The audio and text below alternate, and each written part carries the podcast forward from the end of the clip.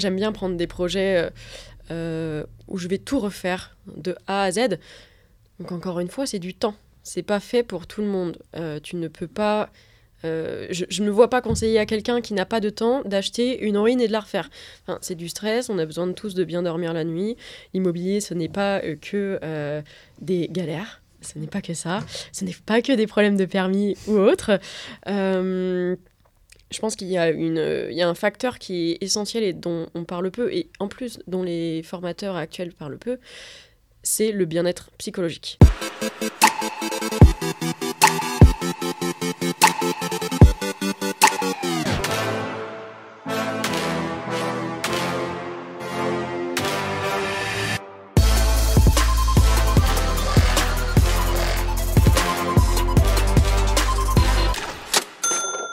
Salut à tous, je suis Yoann Torti, cofondateur d'MP Gestion Privée et j'ai l'immense plaisir de vous présenter ma question préférée, le podcast qui vous aide à vous faire votre propre avis sur le monde de l'investissement. Je suis moi-même gestionnaire de patrimoine et dans ce cadre-là, je suis régulièrement démarché par des sociétés d'investissement qui souhaitent que je commercialise leurs produits. Je vous propose donc de participer à une conversation chaque mercredi entre une société d'investissement et moi-même, lors de laquelle nous allons faire la due diligence. Qu'est-ce que c'est la due diligence? C'est simplement l'ensemble des vérifications que doit opérer un investisseur avant de conclure un deal. Concrètement, on va poncer le marketing et les éléments de langage de nos invités dans une conversation à un échange sans bullshit et si possible en s'amusant. Je préfère être franc, ce podcast n'a pas pour but de donner du conseil financier personnalisé. En effet, pour donner le meilleur diagnostic patrimonial, je dois connaître l'ensemble de vos symptômes patrimoniaux. Pour ça, vous pouvez me contacter directement sur LinkedIn. Voilà, il ne me reste plus qu'à vous souhaiter une bonne écoute ou un bon visionnage selon vos plateformes.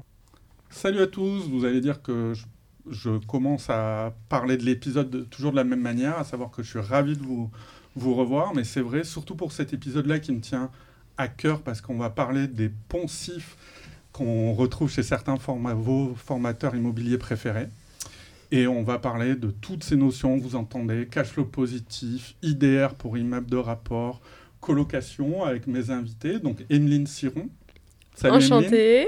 Ça va, donc tu es euh, jeune par retraité parce que tu as une vraie activité dans l'immobilier, Ouais. mais là tu te lances à 100% dans une carrière d'investisseuse. C'est ça, c'est ça. Alors c'est vrai que le terme retraité, je le trouve un peu, un peu horrible et dépassé.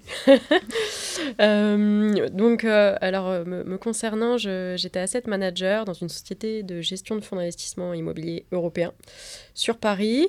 Et donc j'ai quitté mon travail il y a 15 jours pour me consacrer, me consacrer pardon, à cette activité pleinement. Donc en tant qu'investisseur. Entrepreneur aussi, car j'ai plusieurs projets. et futur formateur en même temps. Bah, super, bah, tu es pile poil la personne à ça. interroger pour parler de ces formations qui, qui pullulent un petit peu sur, sur YouTube ou en podcast. Et je reçois du coup Tatiana Laurent. Salut Bonjour. Tatiana, je suis ravi de t'avoir et surtout comment je t'ai je t'ai vu sur LinkedIn sur un article qui m'a plu qui était faut-il être en cash flow positif? Ça va être l'une des Mhm. questions qu'on qu'on va aborder. Donc euh, tu, bah, tu travailles également dans l'immobilier, c'est ça? Oui, c'est ça. Euh, moi, j'ai un parcours juridique à la base. J'ai un, un master 2 en droit de l'immobilier. J'ai commencé ma carrière comme juriste dans les assurances construction euh, quelques années. Et là, j'ai rejoint CBRE il y a 4 ans euh, pour être dans l'immobilier un peu plus opérationnel euh, en expertise immobilière. D'accord, du résidentiel, tertiaire? Je suis plutôt spécialisée en tertiaire, en bureau. Mais ça m'arrive aussi de faire du résidentiel ou, ou du retail notamment. Et à côté de ça, j'ai j'ai lancé un blog qui s'appelle Miser sur l'immobilier pour euh, mettre à profit mon temps pendant les confinements, euh, couvre-feu, et puis parce que j'avais toujours des, euh, bah, des amis, parce qu'on est un peu dans l'âge où on veut investir, qui me posaient des questions, parce que j'ai déjà investi dans, dans deux appartements, plus ma, ma résidence principale, mais j'ai deux appartements en, en investissement locatif, donc j'avais toujours de- des personnes dans mon entourage qui me posaient des questions dessus, et je me suis dit, bon, ça serait peut-être une bonne idée de regrouper toutes les infos que j'ai au, au même endroit, comme ça je peux les envoyer quand on me demande mon avis sur le Pinel pour, pour la 25e fois, je peux peut-être renvoyer vers un article pour en discuter par la suite. Donc, C'était du- ça- du ça- blog. ça m'étonne, tu as encore des gens en 2022 qui te, qui te demandent des... Oui. sur le Pinel. J'ai fait un très bon épisode d'ailleurs Oui. avec mes copains de Novalia Patrimoine. sur comment réussir son Pinel, et on, on tacle souvent le Pinel, mais on s'aperçoit qu'il y a à peu près 3 à 4% maximum d'opérations qui sont rentables et le tout c'est de les trouver et ça c'est pas évident. Exactement. Mais, oui, les, les personnes s'intéressent beaucoup au Pinel puisque quelqu'un qui s'y connaît pas spécialement en immobilier, qui se dit bah tiens je vais investir dans l'immobilier puis bah j'aimerais bien aussi réduire mes impôts parce que j'ai plutôt un bon poste, voilà je gagne ma vie. Euh, il cherche sur internet ou il se renseigne auprès d'un conseiller en gestion de patrimoine, forcément il va lui vendre du Pinel donc euh, forcément il va se poser des mm. questions et quand il a quelqu'un dans son entourage qui s'y connaît un peu, bah, il lui repose la question en mode bah t'en penses quoi? Parce que euh, sur le papier ça a l'air un peu trop beau pour être vrai. Euh. Je, suis très peu corporate, mais je vais défendre quand même mes, mes concerts et mes confrères. Euh, c'est ce qu'on disait en off avant de commencer un petit peu. Euh, j'ai l'impression que la génération de CGP qui ont fait des études pour être CGP, mhm. pas des mecs qui sont venus là par opportunisme et possibilité de faire de l'argent, j'ai l'impression qu'il y a quand même de moins en moins de gens qui vendent du Pinel. Euh, parce que, euh, bah, effectivement, tu tombes vite dans le défaut de conseil quand tu as euh, des Pinel qui sont surmargés par les promoteurs, notamment du fait de petites surfaces, de petits lots, et ainsi de suite. Et qu'après, c'est aussi une facilité pour le CGP parce que c'est le client souvent qui, qui l'amène dans les objectifs à réduire son impôt. Et, et moi, à titre personnel, réduire son impôt n'est absolument pas un objectif patrimonial. C'est un outil, c'est mmh. une flèche que tu as euh, pour utiliser. Après, tu as le rendement, on va parler de tout ça et savoir est-ce qu'il faut mieux être réduction d'impôt, rendement. Je fais une petite aparté euh, pour vous dire, mais du coup, de vous abonner à la chaîne YouTube et aussi au podcast, soit sur Spotify, sur Apple Podcast et toutes les plateformes. C'est important pour donner de la visibilité à la chaîne. Je vous propose du coup de partir sur le premier thème et, que Tatiana, tu, tu, nous parles un petit peu de, de cet article sur euh, pourquoi être en cash eh, faut-il être en cash flow positif? Et d'abord, est-ce que vous voulez le définir, Emeline Tu veux définir euh, Je, m'exprimerai après. Après? Vas-y, t'attends un je, peu pour avoir les contre-arguments. Euh, en, en toute franchise, donc j'attends un peu de matière. Alors, euh, oui, donc l'idée de l'article, c'était un peu de, démystifier le euh, il faut absolument être en cash flow positif qu'on entend parfois et qui est une stratégie. Pardon Qu'est-ce qu'est le cash flow positif Parce que tout le monde ne connaît pas. Effectivement, alors, je vais commencer par, par le commencement, tu fais bien de le rappeler. Euh, être en cash flow positif, ça veut dire que quand on investit dans un bien immobilier, on va, on va faire un prêt, donc on aura une mensualité à payer, et à côté de ça, tout un tas de charges, charges de copropriété non récupérables, taxes, etc et euh, on va percevoir un loyer en contrepartie euh, d'un locataire. Et l'idée du cash flow positif, c'est de se dire, bah, ce loyer que, me procure le locataire me permet de couvrir euh, toutes mes charges, mensualité comprise, et de me laisser aussi un petit, un petit plus. voilà, donc c'est cash flow positif, ça veut dire qu'on a payé toutes nos charges, mensualité, et on a encore un peu plus d'argent.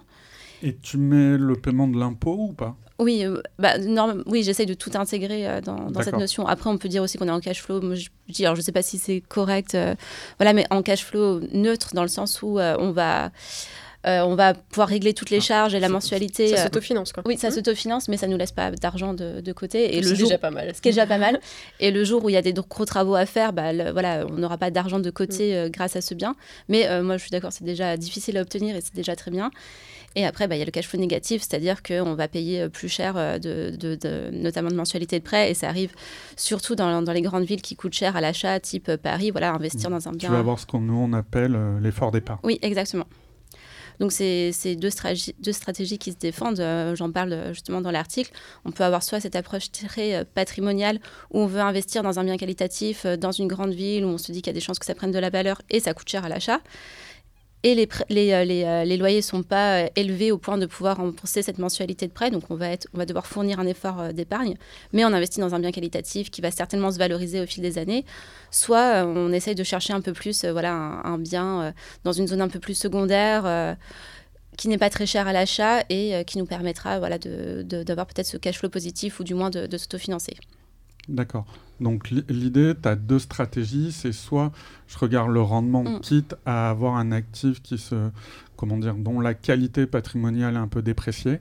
Mm-hmm. Et pour être en cash flow positif, moi, le, vrai sujet sur le cash flow positif que je me pose, c'est souvent, et on en parlera à la fin du, podcast, c'est euh, est-ce que je prends en compte des aléas? Parce que moi qui me parle souvent et qui aime bien la mm. SCPI, on a le fameux report à nouveau pour, euh, pour se prémunir un petit peu de tous ces aléas-là.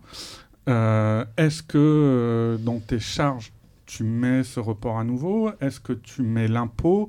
On va voir souvent qu'on utilise le loueur meublé non professionnel avec l'amortissement pour ne pas avoir un coût fiscal qui va être trop important et nous, nous empêcher d'être en cash flow positif, mais cet amortissement n'est pas non plus euh, infini, il s'arrête à un moment. Donc voilà, c'est si on a une formule mathématique, c'est quoi? C'est charge, donc on va prendre euh, le remboursement, c'est ça? Le remboursement du prêt, oui. Ouais. Oui. Les charges de copro? Les charges de copro qui ne sont pas récupérables sur le locataire. Mmh. La Euh. La, oui, la taxe Ta- foncière. taxe foncière. Ouais. Exactement.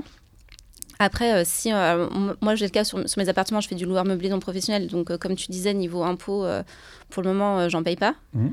Mais euh, si on est euh, sur un, un régime euh, en location nue où on paye des impôts, euh, oui, il faudrait prendre en compte aussi les impôts comme, euh, comme une charge. L'expert comptable, je sais pas si tu Ouais, passes par. le CGA aussi. Oui, oui Ouais. voilà, euh, ce, oui, pour le loueur meublé non professionnel, oui. Et le but, c'est d'arriver en positif à la fin de l'opération. Ah bah, C'est mieux. C'est- oui. D'accord, mais est-ce que vraiment la question, c'est est-ce que c'est vraiment mieux? Puisque moi, je me pose vraiment cette question-là, et c'est pour ça que cet article m'a m'a intéressé et m'a interloqué, c'est que je, je vais être un peu provoque, elle n'est pas de moi, mais elle est dans- d'un doyen, donc je vais peut-être pas donner le nom parce qu'il le, le sort en off, mais quelqu'un qui a, qui a fait beaucoup pour la formation académique en gestion de patrimoine, les concerts et les confrères reconnaîtront de qui je veux parler, qui dit que c'est souvent quand je suis pauvre que je cherche du cash flow positif parce que j'ai pas les moyens, et quand je suis riche, je cherche à investir dans l'immobilier contemplatif. Oui. C'est-à-dire un, un chalet, un qui a des rendements négatifs, voilà une résidence secondaire qui est tout sauf porteur. Et moi, ce que je- ce que j'ai du mal à, à- pas accepter, mais à, à voir sur ces formateurs YouTube, c'est que souvent ils s'adressent à des gens qui ont souvent des jobs difficiles euh, et qui disent oui, vous allez être en cash flow positif et vous allez en vivre parce que votre cash flow il va être de 1500 euros ou 1600 euros. Mais là, justement, vous êtes au SMIC à 1250. Bon, mais c'est mieux. Mais voilà, et qu'avoir un vrai cash flow positif, c'est quand même hyper rare. Voilà.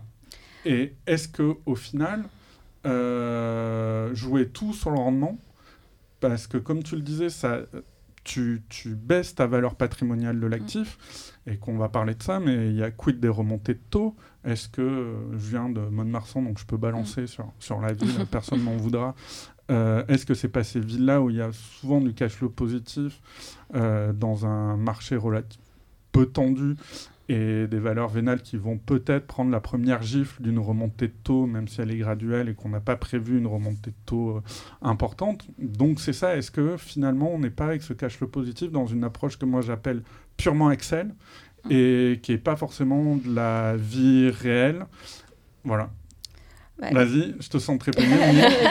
tu avais quelque chose à... Euh, bah, C'était juste pour compléter euh, ce que tu dis sur, les, euh, sur les, les formateurs qui te vendent le cash flow positif comme le graal ultime. Il ne faut pas oublier que leur cible, c'est les personnes justement qui veulent quitter, qui ont un job difficile et qui veulent quitter cet horrible job pour vivre de leur immobilier. Donc forcément, il est obligé de leur rendre Ah, ont- des cash ouais. flows euh, positifs mirobolants. peu de joueurs de foot Ah oui, voilà, c'est payer ça. des millions à jouer au foot. Ah.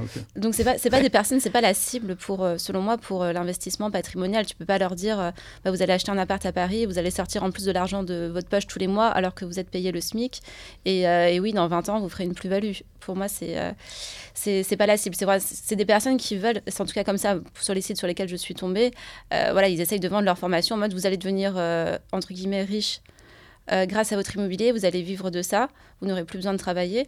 Donc oui, là, euh, fatalement, il fallait chercher du cash flow euh, très très positif euh, dans des villes un peu secondaires. Et t'as quand- je pense que tu as un entre-deux non plus. On... Oui. C'est pas Paris versus non, euh, non, évidemment. Bah, si tu veux, je peux prendre, Agen ou. je peux prendre mon, mon- mon exemple dans ce que j'ai investi. Euh, moi, j'ai acheté un studio à Lyon il y, a, il y a quelques années. Alors, les prix à, à Lyon étaient moins chers qu'aujourd'hui. Et, euh, et je suis en cash flow positif, mais sans me dégager non plus euh, des, des sommes folles. Enfin, typiquement, je ne pourrais pas vivre, euh, évidemment, avec ça. Et, euh, et j'ai aussi acheté un appartement à Cergy ou en, en cash flow positif euh, également. Mais à chaque fois, c'est pas des. euh, Enfin voilà, c'est ça paye toutes les charges, c'est un autofinancement. Et après, il, un- reste un petit reliquat. Mais voilà, je suis pas sur des opérations euh, qui me permettraient de, de quitter euh, mon job. euh. Et est-ce que tu es toujours en cash flow positif si tu reçois un joli courrier ou un mail de la CoPro en t'annonçant qu'il faut refaire la cage d'escalier? Non, non, voilà, typiquement, c'est pour ça que je te dis qu'il n'y a pas beaucoup de de marge de manœuvre dans le sens euh, non le ce que ça me, ça me permet de récolter tous les mois ne me permet pas de payer euh, de- des grosses charges. Là à Lyon j'ai eu un ravalement de façade euh, à payer. Alors même si c'est un studio donc la cote part n'était pas énorme mais j'ai dû mettre de ma poche. Voilà, je suis pas, mais, mais c'est un, un, peu un mix entre les deux. C'est bah, Lyon, c'est quand même une ville où on peut faire un, investissement patrimonial. Sergi, euh, bon bah c'est pas, pas une très très grosse ville, mais euh, c'est pas non plus c'est pas non plus voilà le peut-être Mont-de-Marsan, je sais pas, je vais pas du coup je connais pas. Non, c'est une ville de France. Hein, c'est une ville de 30, 35 000 habitants. Voilà, donc ça reste des, des petites villes avec mm. peu de dynamisme économique. Mm, donc voilà, ça pour dire, moi je suis un peu sur euh, ce niveau stratégie, sur cet entre-deux. Quand j'ai commencé à, investir, euh, je commençais tout juste dans la vie active, donc je voulais pas non plus euh, être en, avoir un effort d'épargne à fournir, parce que je me disais, bon déjà, bah, je commence tout juste mon premier job, je vis à Paris, j'ai pas non plus voilà, un train de vie hyper élevé, et en plus de ça, par la suite, j'aimerais bien multiplier, enfin faire quelques autres opérations, voire acheter ma résidence principale, donc j'ai pas envie d'être trop endettée par rapport aux banques, et là, pour le coup, avec j'ai acheté ma résidence principale il y a pas longtemps, et le fait d'avoir ces deux appartements-là n'a pas du tout posé problème aux banques, comme elles ont vu euh, ce que ça me rapportait en loyer versus euh, ce que je payais en mensualité. D'accord. Emeline, tu as été patiente? Oui, oui, je, je, vous écoute, euh, je le conçois. je dirais qu'on ne peut pas tout avoir dans la vie. À un moment, il, il, faut bosser un peu. tu veux du rendement, c'est bien, mais il faut taffer pour ça il y, a, plusieurs strates. Alors, il faut différencier quand même la stratégie de value add ou euh, donc la, plus-value en réalité que tu vas, tu vas plutôt avoir une stratégie de plus-value en Ile-de-France. Effectivement, il y a toujours des opportunités où tu vas avoir des biens off-market fabuleux, où tu vas te faire des perfs génial. Euh, mais il faut quand même noter que l'Île-de-France, ça reste pour la plus-value. Là, je suis en train d'acheter deux appartes, euh, un dans le 92, un dans le 94. Je les achète pour faire des perfs mais je ne les achète absolument pas pour le rendement. Je dois être sur du 6,5-7%, ce qui est déjà bien en, mmh. réalité, parce que euh, je, dégage quand même un, cash flow tous les mois qui euh, un peu plus que l'autofinancement. Donc euh, si, si j'ai un problème, en réalité c'est des colocations avec trois chambres, donc si j'ai deux chambres, j'arrive à payer le, le prêt, ce qui est très confort. mais je les achète pour la perf. C'est vraiment uniquement plus-value à la revente. Euh, ensuite, donc ça, c'est des biens qui me demandent pas trop trop de, de travail. Euh, encore une fois, il faut mettre aussi son ratio au risque. Hein. C'est que les, on a, bon, on a tous des jobs. Euh, quand tu as un job, tu ne peux pas passer non plus tout ton temps dans les travaux et tout ton temps pour réussir à obtenir du cash flow très important derrière. Il faut réussir à trouver un équilibre et c'est pas toujours évident. on n'a pas tous la même gestion du temps en plus, on n'est pas tous fait pareil.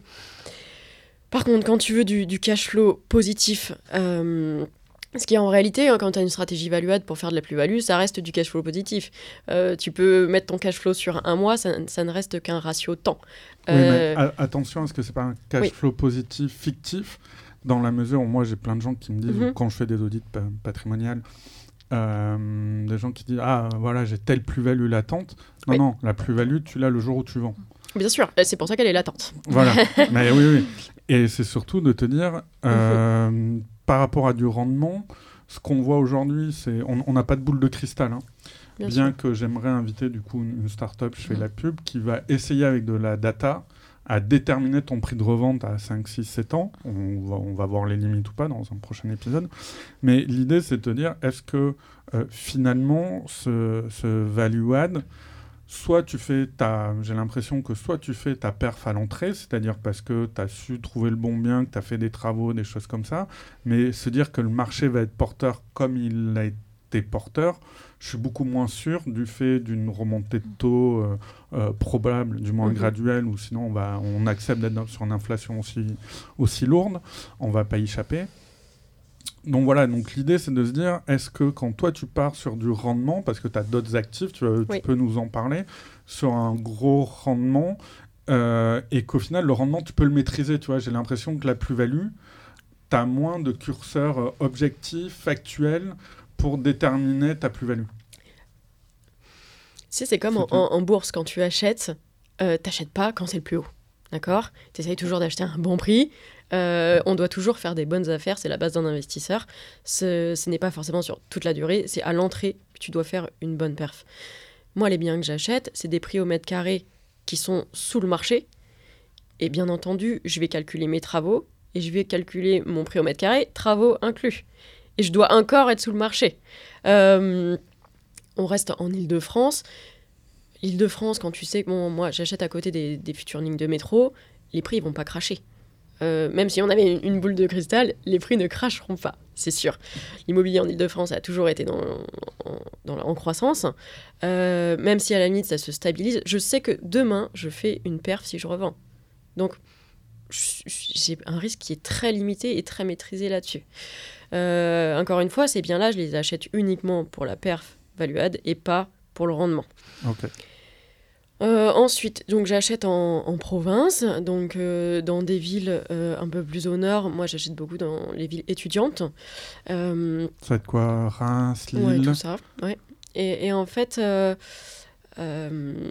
donc je vais, je vais vous donner un peu de, peu de matière quand même. J'ai euh, donc j'ai un immeuble de 8 lots, un immeuble de 4 lots, une coloc de 8, une coloc de 7, une coloc de 6, une coloc de 5 et euh, deux autres projets en, en cours donc pour euh, une création de 8 lots en plus et, euh, et une ruine que je transforme en 5 appart.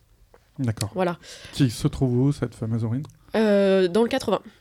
Dans le 80, tu me poses une colle en géographie. non ouais, c'est autour de c'est c'est ça, c'est autour d'Amiens.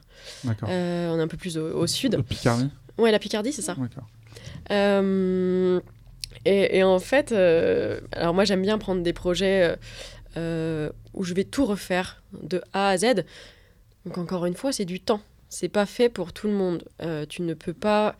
Euh, je, ne vois pas conseiller à quelqu'un qui n'a pas de temps d'acheter une ruine et de la refaire. Enfin, c'est du stress, on a besoin de tous de bien dormir la nuit. L'immobilier, ce n'est pas euh, que euh, des galères, ce n'est pas que ça, ce n'est pas que des problèmes de permis ou autres. Je pense qu'il y, y a un facteur qui est essentiel et dont on parle peu, et en plus dont les formateurs actuels parlent peu, c'est le bien-être psychologique, la charge Ouais. mentale. Et, et- On n'en et- parle et- pas. et ça, je le dis, on peut peut-être parler de ton compte Instagram. Tu es Oui. assez présente. Parce que c'est pour ça que je t'ai aussi entendu, on va faire de la pub pour Loïc Audet, Oui. euh, Club Deal, sur lequel tu es passé. Mhm. Donc euh, ImoCities, allez voir leur site internet et ce qu'ils proposent. Euh, et surtout, je voyais que tu répondais à des questions en story Oui. sur euh, la charge mentale. Ça. Et ça, c'est important parce que pour moi, effectivement, il y a un triptyque. C'est grosso modo, c'est ton rendement, mais qui est lié au risque, à la volatilité que tu veux mettre dans ton investissement. Mm. Et un, tro- un troisième critère, c'est le degré d'emmerdement. Encore une fois, on très- peut pas tout avoir. Ouais. Euh, tu veux un rendement super élevé. Enfin, c'est comme c'est dans les bases de la finance. hein. Plus tu as une Mhm. renta élevée, plus ton risque il est élevé. Euh, et bah là, le risque c'est de pas de beaucoup dormir la nuit, tu vois. Ouais. Et, et- et en, en fait, euh, ça va vite. Euh, alors personnellement, j'ai une grosse capacité de travail.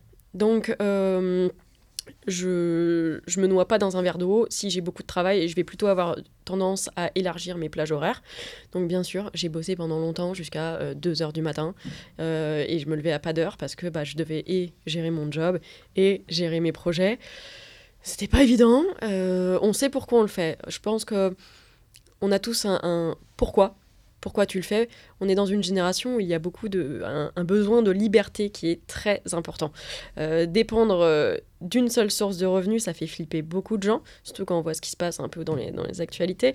Euh, moi, j'ai décidé de ne pas dépendre que d'une seule source de revenus et j'ai aussi une, une appétence vraiment à l'entrepreneuriat. Moi, C'est que tout mon immobilier, je gère euh, mes appartes et tout mon patrimoine comme une, une boîte, en fait, comme une entreprise. Donc, euh, tout a une place bien précise et euh, c'est comme un engrenage. Tout est huilé et, et tout, tout roule comme ça. Est-ce que tu peux nous parler d'une anecdote que moi je trouve assez folle, Mm. notamment, c'est euh, comment tu as toi-même formé et structuré la personne qui s'occupe de tes travaux et la gestion? Bien sûr. Alors, euh, donc j'ai acheté un bien en, août 2019 et j'en ai acheté 5 en, en 2020, dont 3 avec des énormes travaux, puisque j'ai dû faire euh, jusqu'à euh, 400 000 euros de travaux sur l'année. Et, euh, le truc, c'est qu'en fait, euh, bien que ça fasse quand même 9 ans que je suis dans l'immobilier euh, et que j'ai l'habitude un peu de tout ça, je n'y ai pas coupé, puisque j'ai quand même été formée pour rentrer dans la petite case du, travail, à suivre les process. Et là, je me suis retrouvée à gérer mon propre patrimoine et donc mes propres emmerdes. Euh, ce qui est totalement différent quand tu les gères pour quelqu'un d'autre. Et, et donc, j'ai eu des galères avec les travaux. Je suis tombée sur des entreprises qui, euh, qui n'étaient pas terribles, qui n'étaient pas forcément très honnêtes. Et j'ai eu aussi des petites galères du, du style une chaudière pour un immeuble de 8 qui te lâche en plein de mois de novembre, une chaudière au fioul, où tu te retrouves avec 8 personnes qui n'ont plus chauffage et plus d'eau chaude. et, et c'est des trucs sur lesquels tu, tu ne peux pas faire l'autruche et pleurer. C'est improbable. Tu as quand même 8 personnes je, je fais pas que de l'immobilier, moi je loge aussi des gens. C'est que les gens doivent vivre dans des bonnes conditions, ils doivent être bien. C'est c'est important, ils doivent avoir un toit sur la tête et du chauffage. Hein. Et, euh, et, donc, voilà, des galères. Et j'ai trouvé une personne en qui à qui j'ai fait confiance euh, au fur et à mesure et à qui j'ai donc transmis mes appartements à refaire petit à petit. Euh, et le truc, c'est qu'en fait, c'était un auto-entrepreneur qui avait bah, que deux mains. Et avec deux mains, tu peux pas refaire tout mon patrimoine avec mes 400 000 euros de travaux. Euh, c'était totalement improbable. Et j'avais quand même, euh, alors certes, des différés par rapport au crédit bancaire. Donc il y a une période où vous pouvez ne pas décaler le prêt, en fait. C'est bien pratique pour faire de la trésorerie et pour gérer les périodes de travaux. les intérêts intercalaires les intérêts et l'assurance. Euh, et encore, si tu as un différé, ça c'est pour un différé partiel, si tu as un différé total, tu peux aussi décaler les, les intérêts. Hum, donc, c'est des calculs qui doivent être, euh, être bien, bien calibrés avant. Et en, et en fait, euh, bah, ce, ce gars-là, je lui ai dit Ok, donc je vais t'aider. Donc, euh, je lui ai expliqué comment fonctionnait une entreprise, parce qu'un auto-entrepreneur ne déduit donc pas de charges, il ne peut pas embaucher, c'est un peu mmh. compliqué. je lui ai un peu donné des cours de, de, de boîte, quoi. Et donc, je lui ai monté sa, sa, SAS. Donc, je, l'ai mis en relation avec un expert comptable, je lui ai expliqué comment ça marchait, euh, le chiffre qui devait être réalisé par mois pour qu'il puisse payer les gars. Euh, je, me suis aussi créé un, profil sur euh, Pôle emploi recruteur pour, du coup, trouver l'équipe. Donc, j'ai dû passer une soixantaine d'appels pour recruter 10 gars, pour les recevoir, pour... De quoi Des des plombiers, des maçons Ouais, bah, il fallait que je, je calibre toute l'équipe, mais je euh, je pouvais pas avoir euh, 8 plombiers ou 8 maçons, il fallait que j'ai un peu tous les corps d'État. Euh, en plus, donc, comme c'était une jeune société, l'idée c'était qu'ils puissent avoir des aides. Donc, à plus de 55 ans, moins de 26 ans, tu avais des aides. Donc, j'essayais de, de, tabler un, peu partout pour que bah, la boîte puisse tourner facilement et lui filer un coup de main, en fait. Donc, j'ai monté un peu tout cet écosystème en prenant un chef d'équipe, bien entendu, parce qu'en plus, c'est pas le meilleur manager du monde, donc il fallait euh, encore une fois, moi, le bien-être, c'est important et qu'il puisse dormir. Donc, euh, je voulais pas le stresser en disant bon, bah, tu dois faire toutes les réunions d'équipe, euh, le lundi, le vendredi, il faut que, les chantiers, ça tourne comme ça. Non. Donc, euh, fallait que, voilà, il, puisse se sentir bien dans ce qu'il faisait, en étant aussi bien pour mes chantiers, pour moi que ça avance. Et, il a très bien compris que de toute façon, plus il, arrivait à sortir mes chantiers rapidement, bah, plus moi je pouvais réinvestir et donc continuer la, la relation avec lui, en fait. Voilà. Donc, en fait, tu avais trois jobs. tu avais ton job de salarié, mm. euh, ton, tes projets immobiliers, plus euh, monter une boîte de, de travaux et développer oui, ça. Oui, bien sûr. Et, puis j'ai une vie perso aussi, paraît-il. non, charge donc, mentale, donc là on était... Euh, oui, j'ai eu des périodes un peu compliquées, je, je te le cache pas. soit une, une, coloc quand même de, de 8, 220 mètres carrés de, à retaper de A à Z plus un, immeuble de 4 à faire et j'avais eu une coloc de, 7, oui c'est ça, en cours. Et en plus, enfin, pour rappel, c'était pendant le confinement. Donc, euh, je me suis retrouvée avec la fin de mes travaux. J'ai dû switcher en location à la chambre. Donc, euh, pour euh, lisser mon, mon, business plan et mon cash flow sur l'année, euh, parce que bien que j'étais en différé, l'idée c'était quand même que je fasse un max de trésorerie. Donc je faisais de la loc à la chambre pendant ce temps-là. Qu'il fallait aussi que je monte l'équipe qui gérait les chambres.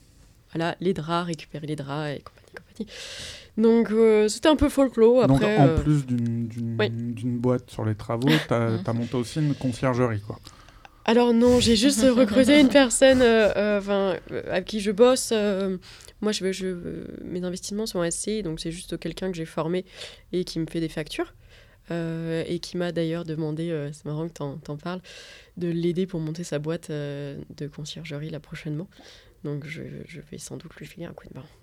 Bon bah, ok, ok, ok. D'autres sujets que je voulais voir avec vous, c'est que souvent, du coup, pour, pour scaler, je déteste ce terme de, de start-upper un petit peu, mais voilà, augmenter le plus possible son patrimoine, euh, on a toujours les mêmes, on va dire, les mêmes ficelles. C'est qu'on va parler d'immeubles de, rapport. Ça, c'est le grand truc des, des formateurs immobiliers, de colocation, de co-living. Mhm. Est-ce que vous voulez un petit peu définir ces termes et, et, savoir en quoi c'est intéressant pour les auditeurs de, de, partir sur ce genre de, de produit? Et moi, je me ferai l'avocat du diable. Avec grand plaisir. Euh, bah, je vais peut-être commencer à parler colocation, si, euh, si ça vous va. Alors oui, j'ai l'impression que la colocation, c'est euh, le grand créneau de, des startups qui conseillent voilà, les personnes qui souhaitent investir dans l'immobilier. Et effectivement, enfin, sur le papier, la colocation, c'est c'est intéressant parce qu'on achète une grande surface, donc souvent avec un prix métrique, qui, une réduction métrique qui est plus faible que quand on achète une petite surface. On mutualise un petit peu les coûts par rapport au fait d'acheter plusieurs studios, voilà, où les frais de notaire, enfin les droits de mutation global, ça va revenir un peu moins cher. Donc il y a pas mal de mutualisation à ce niveau-là. Et euh, en louant chambre par chambre à une colocation, ben, c'est généralement on arrive à avoir plus de, plus de loyer qu'en louant à une famille euh, sur tout l'appartement. Euh, donc en soi, c'est pas pas une mauvaise euh, stratégie, c'est intéressant sur le papier, mais euh, l'impression que j'ai, après j'ai pas personnellement testé la colocation, mais c'est justement comme c'est un peu un, un, effet de mode là-dessus et que tout le monde conseille de faire de la colocation, c'est qu'il y a une offre dans certaines zones qui me semble pléthorique. quand j'avais écrit l'article sur mon blog sur la colocation, justement, j'avais un peu regardé ce qui se faisait. Alors j'avais choisi une ville un peu au hasard parce que beaucoup de monde en, parlait à ce moment-là, c'était Nantes. Mmh. Euh, Nantes, voilà, euh, tout le monde dit que c'est intéressant d'investir à Nantes. Alors maintenant, peut-être un peu moins, les prix ont quand même pas mal augmenté à, l'acquisition. Mais quand je regardais le nombre d'offres qu'il y avait, alors j'ai plus les chiffres en tête, c'était dans l'article, mais euh, le nombre d'offres qu'il y avait sur des, chambres en colocation, c'était hallucinant et c'était toutes, c'était toutes les mêmes, parce que c'est toujours sur ce genre de projet, on achète un bien avec des travaux pour faire quelque chose de, super joli. Alors c'est joli, il hein, n'y a, a, rien à dire. On vise des loyers plutôt en fourchette haute. Et des colocations Pinterest. Exactement, exactement. Et euh, bah, ce, qui est, ce, qui est, sympa sur le papier, enfin, ça offre un cadre attractif aux locataires. Euh, c'est sûr que c'est mieux que le, studio moisi, hein, on est d'accord. Mais, euh, mais le problème, dans certaines zones, j'ai quand même l'impression que c'est. Bah, il y, en a beaucoup, beaucoup, beaucoup des offres comme ça qui se ressemblent toutes. Donc je me, ça pose la question de est-ce que, bah, est -ce que ces personnes finalement arrivent à remplir leur colocation facilement? Justement, pour souligner tes propos, je vous invite à aller voir une vidéo de Stéphane Descartiers, fondateur de de la maison de l'investissement, ou de l'investisseur, pardon si j'écorche le nom de la boîte, désolé, euh, sur BFM euh, Business, la partie IMO, où justement il parle de, de, sujets comme ça sur la colocation et des zones où, par exemple, tu parlais de Nantes, mais si, on, va un peu plus au nord, à Rennes, qui euh, aurait 400 ou 450 chambres euh, à louer sur le bon coin. Après, euh, il y a aussi, quand, parce que je suis allé vérifier quand même, et tu euh, as aussi des, dans, les, dans, dans, ce nombre qui peut paraître important, tu as des gens qui proposent à loger des étudiants, et je pense que c'est différent d'être chez l'habitant euh, quelqu'un euh, de 55 ans pour un étudiant que d'être dans une coloc avec d'autres étudiants. Donc il faut mm. faire un petit peu le tri sur cette donnée, sur le bon coin. Et après, moi, ce que je me rends pas compte, c'est certes, je suis allé voir aussi les demandes de logement sur Paris Intramuros en, en petite surface. Bah, en as euh, plus de 500, je crois. Et alors que le marché est hyper tendu. Mm. Donc cette donnée, je ne sais pas comment l'analyser. Si tu n'as pas, donc là, tu as l'offre mais t'as pas la demande. Donc, euh, pour répondre à ta question, je ne serais pas si te dire, si ça se prouve à Rennes, il y a, euh, à Nantes, il y a 10 euh, 000 ou je sais pas, je dis n'importe quoi, 5 000 étudiants qui sont en galère mhm. chaque année et qui trouvent pas de colloque. Quoi, mais... Bah ça, c'est effectivement difficile d'avoir des, des, chiffres sur concrètement quelle est la demande. Euh, moi, ce que je fais, euh, j'en parle sur le blog et je pense que Emeline, tu dois faire peut-être pareil. quand, avant d'acheter un, nouveau bien, c'est l'annonce fictive, c'est de mettre une annonce, entre guillemets, une fausse annonce de location sur le bon coin avec le bien qu'on projette d'acheter, le loyer qu'on projette, en disant, pour voir en fait tout simplement sonder la demande. Donc euh, ça, ça c'est intéressant à faire et je pense qu'avant avant de se lancer dans la colocation, par exemple, ça peut être une bonne idée de faire une annonce test un peu sur, euh, sur les réseaux, sur le bon coin, pour, euh, bah, pour voir finalement bah, ma, chambre là que je prévois de louer à 450 euros par mois à Nantes. Bah, au final, j'ai reçu deux demandes en trois semaines. ça, ça peut, être, ça peut être intéressant à tester, je pense. de toute façon, c'est comme tout. Avant de se lancer dans un investissement, il faut bien essayer de sonder au maximum le marché pour, pour voir si c'est un investissement viable ou pas. Euh, et, le sujet aussi sur la colocation où on refait tout, euh, c'est tout beau. Moi, j'ai déjà vu des, euh, des, projections en fait de, de, flux au fil des années. Le problème, c'est qu'on prévoit toujours souvent les 450 euros quand le bien est neuf, bah dans, dans 5 ans, c'est toujours 450 euros. Donc c'est possible, peut-être que les loyers, ils auront considérablement augmenté pendant ce temps, mais si, C'est si le, c'est le grand débat. c'est le grand débat, mais si le locataire part Sur dans 5 ans, et effectivement, est-ce que tu peux indexer Oui. tes loyers sur l'inflation? Moi, j'y crois pas trop. Tant que les salaires augmenteront pas, c'est que ton pouvoir euh, d'achat immobilier, il augmentera pas et les gens pourront Mhm. pas se loger à plus cher.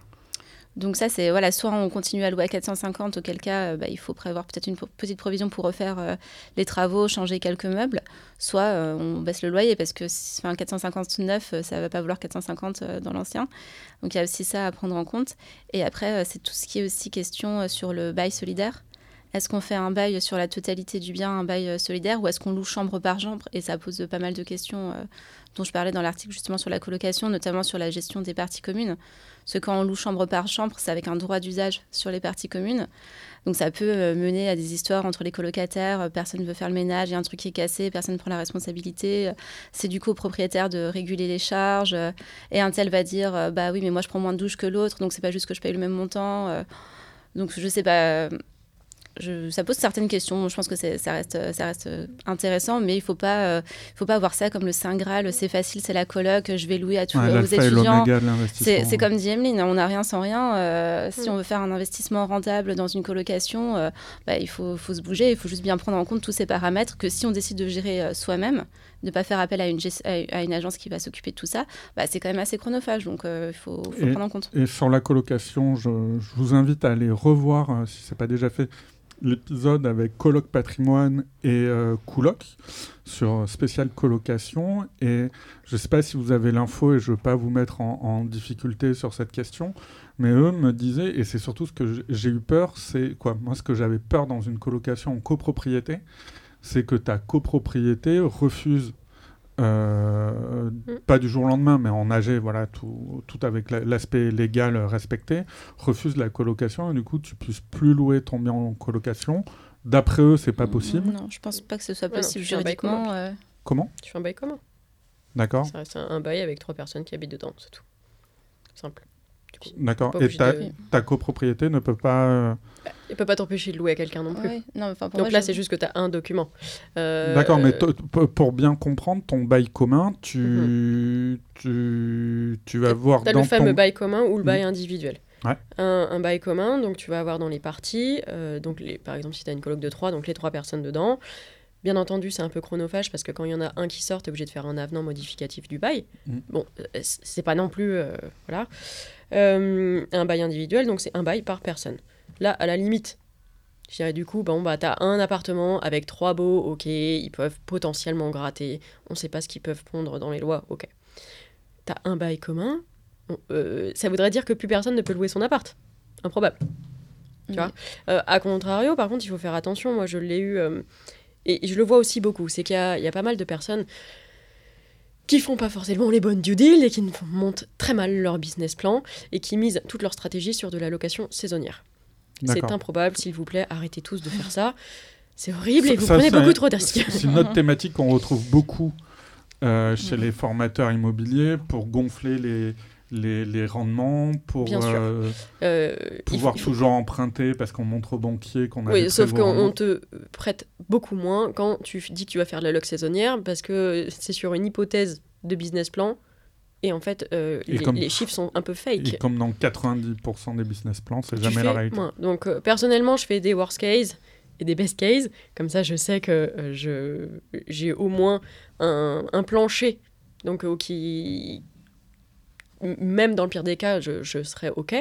Euh, mais là, dans un appartement que j'achète, par exemple, euh, dix jours après, il y a eu l'Assemblée Générale. Qu'est-ce qui était dans l'Assemblée Générale? L'interdiction de la location saisonnière. OK. euh, j'ai l'habitude, donc j'ai demandé tous les docs, etc. etc. Mais en réalité, quelqu'un qui se projette, là, là, il se dit j'achète un appart, sachant que l'AG, elle était après, il demande les trois derniers PV d'AG plus le règlement de copro, tu le verras pas. Et toute ta strate, elle est bancale. Voilà, bullshit. Donc, c'est pas l'idée. Donc, faut faire attention à ça.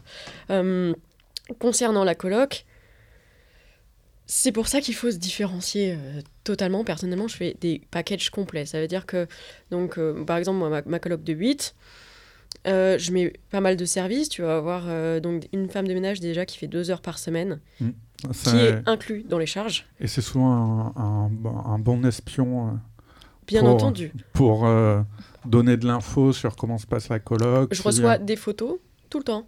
Donc, personnellement, en tant que propriétaire, déjà, ça, ça te, ça te rassure au fond. Tu sais qu'il n'y a pas de, y a pas de souci.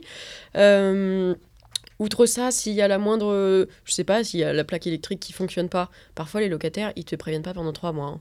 Euh, bah, là, tu le sais, tu peux passer en garantie. Il y a un truc, c'est juste de la communication en réalité. Et hum, c'est aussi donc euh, donc t'as ça parce que c'est quand même un des problèmes les plus importants dans les colocs, c'est le ménage. Euh, c'est jamais sa propre faute, c'est toujours la faute des autres et c'est lui, il a pas lavé les, les assiettes et lui il a pas fait ça, il a pas rangé ses chaussures, c'est insupportable. Tu mets une femme de ménage, t'as plus de problème déjà.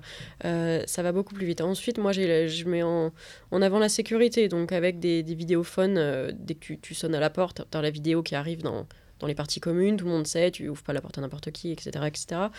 Euh, T'as des grandes chambres. J'ai une coloc de 7, 7 chambres, 7 salles de bain. C'est facile.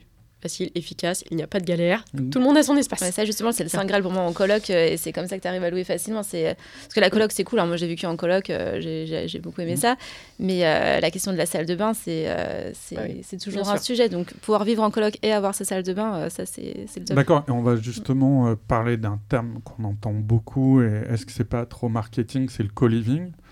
Et un petit peu, quelle distinction tu fais avec la coloc? Est-ce que c'est plus rentable en termes de loyer Je donnerai un, un petit peu mon avis sur le sujet. Alors, euh, j'ai des chambres de coloc que je loue plus cher que certains studios. D'accord Voilà. Dans quelle zone à peu près? Euh, on, on reste dans la... En termes de ville? Ouais. on, on ter- on reste dans le 80. D'accord Voilà. Euh, et et c'est pas tant une histoire de, de zone, hein. c'est une histoire de service.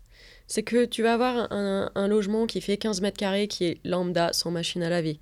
Tu vois c'est des, Ça, c'est le studio dont tu Ouais, par exemple, hein, 15 mètres carrés. c'est un exemple pur. Euh, qui est euh, très bien. hein, J'ai- euh, J'ai aucune idée de 15 mètres carrés, combien ça se loue tu peux louer un. alors celui-là, c'est pas bien, hein, mais tu peux louer ça à 400... 430 euros. Un 15 mètres carrés, où ça? Dans quelle ville du 80 C'est en dessous d'Amiens, D'accord, ok. Ça me paraît hallucinant, mais bien sûr. que Mais 15 mètres carrés dans... ça, ça se loue. Je sais pas si on a des auditeurs, mais dans cette zone-là, mais qui me paraît pas une, une zone hyper dynamique, mais ok. Bah, ouais, tout se loue. Euh, J'ai des chambres de coloc qui se louent 470 euros par mois. Voilà. On est dans le charge comprise hein, à chaque fois. attention. Mais est-ce que là, tu tires vraiment les loyers, quitte à te dire, ah, je m'en fiche d'être, euh, d'avoir de la vacance locative pendant 2-3 mois et, euh, je, entre guillemets, je baisse pas mon pantalon à baisser mon loyer Ou euh, tu reçois, comme le disait Tatiana, euh, dans, dans, dans, ton agent, dans, ton, Mhm. dans ton annonce euh, fictive, est-ce que tu reçois euh, 500 demandes pour euh, ce prix à 470 Non. Alors, j'ai. euh, J'attends pas de recevoir 500 demandes pour me positionner. Euh, en réalité, il te suffit d'un bon locataire. hein. Après, euh, euh, c'est c'est pas si compliqué. Déjà, si tu as une, une dizaine de retours, tu sais qu'il y a de la demande. Voilà. Euh, ensuite, on est tous pareils. On a tous envie de vivre dans des conditions sympas, clean, propres, avec euh, de l'étanchéité. T'as pas envie de vivre avec des fuites d'eau. Euh, si en plus tu mets des services avec ça, je voilà, vois du pas coup, pourquoi les- ça se louerait pas. Même- vois. moi, euh, j'ai eu l'impression sur mon cas personnel, notamment bah, d'une colocation dans le 93, Mhm. euh, qu'en fait, le problème du co-living, c'est que ça monte en termes de travaux. Tes coûts de travaux, notamment bah, ce qui est plus cher à faire, hein, des salles de bain, des, des toilettes. Ouais. Et qu'une colocation, après, il faut pas non plus euh, être euh, un, un vendeur de sommeil avec euh, un toilette à la turque pour, pour, pour Ouais. 10 parce que comme ça, tu n'as pas, de- pas de coût de travaux. Mais voilà, moi aujourd'hui, ils sont trois. Il y a une salle d'eau, une salle de bain Mhm. pour trois. Euh, ben, j'ai simplement, je me suis aperçu qu'on ne pouvait pas forcément monter le loyer. Il n'y avait pas un écart euh, énorme entre la version, ce qu'on peut appeler euh, co- colocation euh, classique, trois chambres, bon, il y a des combles aménageables et un séjour cuisine, versus un truc où ils auraient leur douche dans, dans la chambre. déjà, il faut se dire que une salle de bain pour trois, c'est le minimum. Tu, tu- si tu passes à plus, tu vas être obligé de baisser ton loyer pour pouvoir être attractif. Alors, encore une fois, on a tous besoin de se loger. Euh, dans tous les cas, tu vas louer, c'est juste une question de prix. hein. Euh, si tu as une colocation avec une salle de bain pour 5 ou pour 4, ça sera pas la même chose qu'une salle de bain pour 3. Euh, voilà. A... C'est assez simple, hein. en réalité, plus tu, mets de, plus tu mets de services, plus tu loues, et, et plus c'est clean, et plus c'est neuf, et plus tu loues. On parlait tout à l'heure pour les dégradations donc dans, dans une coloc. Je sais pas, moi, si la télé elle pète, euh, ok, ben, bon, bah, soit j'ai les assurances qui prennent en charge. Si jamais ça passe pas, ben, en fait, je prends le prix de la télé, je le divise et je le fais en refacturation ponctuelle dans les, dans, avec le loyer. Mhm. Pas forcément avec les dépôts de garantie. hein, je vais, je me casse même pas la tête. C'est juste que c'est refacturé et puis bah, basta. Mais là-dessus, justement, je crois qu'il n'y a, pas une histoire juridiquement si, euh, si le locataire a juste un droit d'usage des parties communes où tu n'aurais pas le droit de, leur, de facturer les dégradations de ce qui arrive dans ces parties communes puisque c'est pas ce qu'ils louent en fait, ils ont juste un droit d'usage. Là-dessus, j'ai l'impression que c'est un peu, un peu. Alors moi, c'est bien écrit dans les baux que de toute, Oui. fa- toute façon, il y a un, un inventaire. Mhm. Euh, ils reçoivent tous euh, les dégradations et ce qu'ils doivent payer, etc. etc., etc. Euh, et je n'ai jamais eu de jamais soucis euh, jusqu'ici, en tout cas. Je encore, une fois, je touche ma Mhm. tête. hein. Euh, mais, vous savez, on a aussi les locataires qu'on mérite. hein. Euh, Moi, je j'aime beaucoup mes locataires. Je les aime vraiment beaucoup. Si- je peux... par exemple, j'ai des, des- j'ai des petites colocs. Si je passe dans le coin et que je sais pas, euh, je vois qu'il y a des lots de, pour renouveler euh, toute la vaisselle et compagnie, compagnie euh, bah, en fait, je leur dépose. Et, et je, je gratte pas 3 euros par-ci, 3 euros Ouais, par-là. ce que j'allais te dire Oui. sur l'exemple de la télé, bon, une télé ça peut coûter cher, Oui, mais ce que je veux dire, si tu prends 2000 euros de loyer, même Mm. si tu as des charges, tu as plein de choses et tout, c'est pas ton revenu c'est ça. net, mais la télé elle pète si après c'est la troisième qui te casse parce qu'ils font n'importe quoi, ça. tu tu fais pas le cadeau, mais tu peux grosso modo aller dire bon allez la télé euh, c'est Oui. pour moi et parce que ce que je me dis c'est que si tu factures à un mec qui, a pas forcément pété la télé et c'est un colocataire qui connaît pas forcément ils sont pas pas une coloc d'amis Mm. bah il peut trouver une injustice du coup ça va dégrader ta relation avec ton locataire ça fait un peu chier quoi Tout est une question de coût. Ouais. Euh, c'est vrai que. Alors, moi, toutes les chambres, euh, par contre, toutes les colocs que je fais ont des chambres, euh, des télévisions dans les chambres, accrochées au mur. C'est-à-dire que tu as une télévision centrale dans les parties communes et chacun a son propre, euh, sa, sa propre chambre où je mets euh, un, un lit euh, coffre la plupart du temps pour gagner de la place avec un bureau, une télévision, rangement, voilà. Et est-ce que ça, ça, ça m'amène à une question Mhm. Est-ce que tu penses, si tu développes un petit peu tout ça, euh, acheter comme on voit des boîtes de clés en main, les Mastéos, les Imocities, les Bivouac, qui achètent en gros bah, le, le lit coffre, tu en acheter 10 Euh, voilà, Alors, ou- quitte à les stocker. dis-toi qu'en du coup, en 2020, je me suis retrouvée à acheter 19 télés. D'accord. Euh, Ok. 19 télé, 19 lits, 19 bureaux, euh, 19 chaises. Euh, Alors à monter, c'était autre chose. hein. je ne cache pas que je suis une pro de la visseuse. Euh, j'ai essayé... euh, alors oui, quand j'achète en, en pack, je fais des, des petites négos par-ci, par-là, que ce soit avec des, des marques de distribution comme ça. Euh, je n'achète pas de pack par des sociétés euh, qui ne font que ça. Euh, en fait, j'ai fait le calcul, hein, tout simplement, et je suis plutôt gagnante si je le fais moi que si j'achète un package pour toute la coloc par quelqu'un qui va obligatoirement devoir vivre et donc prendre une marge. Voilà. Donc je préfère me casser un peu la tête, euh, mais le, faire moi-même pour le coup. Euh, et, à la limite, je préfère me casser la tête sur les meubles et le faire moi-même, et plutôt donc rajouter des services dans la coloc en utilisant la différence, tu vois, de, de coût, euh, plutôt que du coup le fi- filer à quelqu'un. Et non.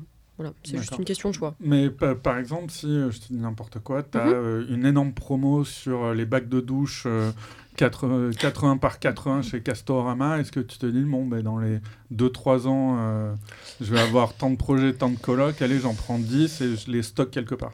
Euh, non, Non. je fais pas ça. Ouais. Euh, Il y a toujours des bonnes affaires euh, partout. Franchement, au, au début, je me posais cette question-là. Après, honnêtement, moi, enfin, euh, mon appart, mon appart, j'ai pas envie qu'il ressemble à une décharge, quoi. J'ai pas de garage, ouais. j'ai pas envie de louer un box. C'est Enfin, c'est- c'est- euh, le sujet. parce ouais. que si tu pars là-dessus, Ok, bah, je me retrouve, euh, il, va, il va être content, mon conjoint, avec les 10 bacs de douche, euh, les portes des douches. Euh, ensuite, t'as les matelas. Bah, il y avait une grosse promo, je suis désolée. Euh, et puis, euh, ta quinzaine d'oreillers dans le coin. Non, non, non, trop chiant. Euh, c'est c'est trop chronophage en, en termes de, de place et de temps, en plus. Donc voilà. Ok. Autre sujet euh, important, c'est tout ce qui est immeuble de rapport. Mhm. Euh, nous décrire un petit peu le concept, et parce que ça, ça a l'air, euh, euh, pour le coup, vraiment le graal de l'ensemble des, des formateurs. Moi, je vois beaucoup de quoi Un sujet qui est mon dada et on en parlera. Est-ce que vous pouvez expliquer un petit peu le, le concept, les avantages, les inconvénients? Ok, bon, alors je, je me lance sur l'immeuble de rapport. Donc le, le concept, c'est d'acheter un, un- un immeuble entier, Mhm. souvent euh, qui nécessite des travaux, et euh, voilà, de créer plusieurs lots, euh, de créer plusieurs lots et de faire les travaux et de les louer de- derrière. Donc l'avantage principal, c'est d'être en pleine propriété. Donc on gère seul, on n'est pas, on n'a pas d'autres copropriétaires, on fait ce qu'on veut concrètement dans l'immeuble au niveau, au niveau travaux. Mais ça aussi, le, le- le pendant, c'est que bah, le jour où il y a la toiture à refaire, euh, bah, bah, c'est pour nous, hein, il n'y a, pas de- il y a pas de répartition. Donc euh, toiture, euh, façade, enfin tout ce qui pourrait affecter l'immeuble, bah, c'est au propriétaire de, de le payer en intégralité. Ça peut revenir assez cher, euh, surtout quand on achète une... voilà, pour quelqu'un qui achèterait une ruine et qui n'aurait pas forcément anticipé les problèmes éventuels euh, là-dessus. Et euh, bah, généralement, ça permet d'offrir des rendements euh, assez, euh, assez attractifs, puisqu'on achète un vieil immeuble en, en- totalité. Donc souvent, il y a une décote quand même sur le prix, de faire les travaux et après de, voilà, de louer quelque chose de qualitatif lot par lot. Donc c'est- et souvent, j'ai l'impression que c'est quand même plutôt dans des zones un peu, euh, un, pareil, un peu secondaires, parce que acheter, euh, acheter un immeuble en- entier à Paris, le ticket d'entrée n'est pas, pas donné à tout le monde. hein. éclatées, souvent. Je n'irai pas, pas jusque-là. hein, horrible, mais, ce que euh. Il faut quand même souligner que Oui. un immeuble, vous pouvez comment, enfin, qualifier un immeuble à partir de deux lots. Oui, oui, Donc, bien sûr. on- Euh, faut, parce que la plupart du temps, quand tu parles à, euh, monsieur et madame Mangin, euh, tu leur dis que tu achètes un immeuble, ils voient l'immeuble de la Défense. Hein. Euh, pas du tout. On, faut se détendre. Euh, tu prends une baraque, tu, tu crées deux lots dedans, c'est un immeuble. Ok? Euh, donc pour euh, ceux qui habitent en, en banlieue et donc en maison, euh, selon l'emplacement de l'escalier, ça peut être très facilement divisible. Vous mettez un appart en haut, un appart en bas, c'est un immeuble. Voilà. Sauf, Euh, sauf que là, tu vas avoir des sujets notamment de parking, de ça dépend, de ça dépend des villes. Bien entendu, en Ile-de-France, oui. Euh, après, personnellement, j'habitais dans le 95 avant. Tu as aussi des maisons avec des jardins. Tu peux créer du parking euh, sans, sans trop de difficultés. faut avoir les autorisations. Il y a un peu d'administratif. Encore une fois, on n'a rien sans rien. Euh, mais un immeuble, oui, c'est comme tu le disais très bien, euh, c'est une pleine propriété. Personnellement, je n'aime pas les copros. Là, j'achète deux appartements euh, en copro pour faire de la plus-value sur Paris parce que, en l'occurrence, effectivement, je ne vais pas acheter l'immeuble, sinon ça va me coûter bonbon. Mais je déteste les copros. C'est une tannée, les copros. Euh, en plus, plus il y a de l'eau, plus c'est des emmerdes. Euh, il faut gérer les copropriétaires qui sont pas toujours très agréables. Là où, où quand tu es chez toi, tu ne gères que toi, là tu touches quand même à l'habitation de tout le monde. Donc au moindre problème, c'est une tannée. Euh, en plus, selon les, les- les articles donc, euh, pour les travaux à voter, donc 20, 24, 25, 26, euh, tu as des travaux qui passent, plus ou moins facilement en Assemblée Générale. Tu peux te retrouver dans une, une galère, bah, effectivement. hein. Euh, tout un espace, euh, des espaces verts à refaire et compagnie, et compagnie, et ça peut chiffrer très vite. Là où quand tu es propriétaire tout seul de ta baraque ou de ton petit immeuble de trois lots, ok, hein, t'as pas, de pas tout ça. hein. Euh, tu mets des compteurs individuels, chacun euh, paye ses, son élec. Soit tu as des compteurs d'eau communs que tu, où tu fais une répartition et c'est pas non plus, il n'y a pas besoin d'avoir un bac plus 18 pour répartir de l'eau entre trois lots. Soit chacun a aussi son compteur d'eau et c'est tout. Et, effectivement, le jour où il y a de- une toiture à refaire, mais il faut aussi euh, comprendre que euh, on a tous notre propre gestion du risque et il faut juste que les due deals à l'acquisition, elles soient bien faites. Euh, moi, c'est ce que je dis aux, gens. En réalité, vous avez votre to-do list. Si tu coches ta to-do list et que tout est bon sur ta to-do list et que tout est au vert, ton business plan est au vert pour les chiffres, que la structure elle est bonne, que la toiture elle est bonne, go quoi. Faut pas attendre que le bon Dieu il débarque sur ta porte en disant tiens, c'est peut-être l'affaire du siècle, faut y aller. Non, à un moment, faut passer aussi un peu à l'action quoi. Et ça, euh, tout à fait d'accord avec toi. Mais c'est vrai que toi, tu parles, de- tu parles du principe que la personne fait bien ses due deals, euh, comme tu dis. Et mais voilà, ce, que, ce que font parfois justement les, vendeurs de formation en disant ouais achetez l'immeuble de rapport c'est génial c'est trop bien vous gérez tout euh, vous-même vous n'avez pas de copro etc euh, oui c'est vrai ça permet d'étaler peut-être les dépenses un peu plus qu'en copropriété mais euh, parfois je, certains investisseurs peut-être ne se posent pas suffisamment de questions comme tu dis sur vérifier typiquement l'état de la toiture et peut-être que dans six mois ils vont tomber de haut en se rendant compte que en fait la toiture elle est pourrie ils l'ont mm. pas du tout ils l'ont pas du tout gérée et l'avantage, alors moi pour le coup sur la copropriété, euh, j'ai une, vision un peu moins euh, négative, mais parce que j'ai eu de la chance, je pense, déjà euh, que ce soit sur les deux investissements locatifs ou ma résidence principale, j'ai choisi des petites copropriétés. Donc voilà, il y, a, y, y, a 10 lots, il y a 10 lots max. Mm. Les syndics sont, sont, très très bien, je dis ça rarement, mais, mais, euh, mais, là en l'occurrence, les, les, syndics gèrent très très bien. Donc euh, j'ai plutôt une bonne expérience de la copro jusque-là, avec des bonnes relations avec les, les autres copropriétaires. Mais effectivement, euh, selon la copropriété dans laquelle on tombe, ça peut être une, une sacrée année aussi, avec beaucoup de travaux à voter, ça c'est un fait. Donc le Trumpy Cat arrive sur le l'immeuble de rapport. Pour moi, je pense que objectivement, on n'est pas loin de l'arnaque intellectuelle dans le sens où j'y vais un peu fort. Hein, pour c'est la fin de podcast pour redynamiser un petit peu ça. C'est qu'en fait, moi, il y, a ce que j'adore, mon cheval de bataille en ce moment, c'est l'obsolescence immobilière. Et en fait, pourquoi, et on en parlait un petit peu en, avant d'enregistrer, avant de mettre le rec, euh, notre métier mon métier de CGP et des formateurs immobiliers, souvent, c'est de, euh, d'être sur une phase de la vie d'un investisseur qui est sa création patrimoniale. Et, sauf que moi, contrairement à ces gens-là, sur un peu moins de dossiers, c'est vrai, je vais voir la fin. C'est-à-dire l'opération, au bout de 25 ans, qu'est-ce qui se passe? Et euh, j'en parle souvent avec des copains et copines notaires, de l'après. Et notamment sur l'immeuble de rapport, il y a un sujet que moi j'appelle l'obsolescence immobilière, qui est de se dire, et j'ai des cas concrets, je ne vais pas donner leur nom, mais euh, des parents de mon meilleur ami qui ont eu la chance d'avoir son grand-père qui, dans les années 90, a acheté euh, un ancien lycée technique. Donc le grand-père, plutôt investisseur, plutôt smart, il en a fait des logements. Donc voilà, ils héritent de tout ça, ils ont de la chance. Et euh, je discute du coup avec le père de, mon copain qui me dit Ah ben génial, au jeu, qui est dentiste, qui va prendre sa retraite d'ici 2-3 ans, donc pour avoir du revenu complémentaire, et qui me dit ben, Moi aujourd'hui, je loue euh, à côté de Pau 60 euh, mètres carrés, 500 euros, sauf que j'ai 80 000 euros de budget travaux pour le mettre aux normes. Et en fait, moi, ce qui m'interroge, c'est qu'aujourd'hui, tu disais qu'on peut avoir des immeubles euh, pas forcément d'une taille démentielle, mais j'imagine que c'est 200 euh, mètres carrés, 300 mètres carrés aux alentours à peu près. Pas forcément. Oui, même, ou même 150 si tu veux. Mais le sujet, c'est ce que je me dis, au bout de 25 ans, au bout de 25 ans, quand tu n'as plus euh, l'amortissement fiscal du loueur meublé non professionnel, que... Tu l'as avant. Oui, malheureusement, ça s'arrête avant. Oui, oui, ça s'arrête avant, mais grosso modo, au bout de 20, 25, 30 ans, mhm. si tu veux avoir des revenus complémentaires, euh, combien te coûte en travaux de restaurer un immeuble de rapport de 150, 200, 300 mètres carrés bah, je pense que généralement, tu n'as pas attendu les 25 ans pour, euh, pour faire euh, tous les travaux. Si, normalement, si tu entretiens correctement le bien, euh, alors effectivement, il y aura peut-être des travaux de mise aux normes à faire, notamment bah, si on a encore des nouvelles réglementations sur les diagnostics de performance énergétique, etc. Mais on peut partir du principe que tu vas pas découvrir au bout de 25 ans que ton immeuble est totalement obsolète et que tu vas devoir tout faire d'un coup.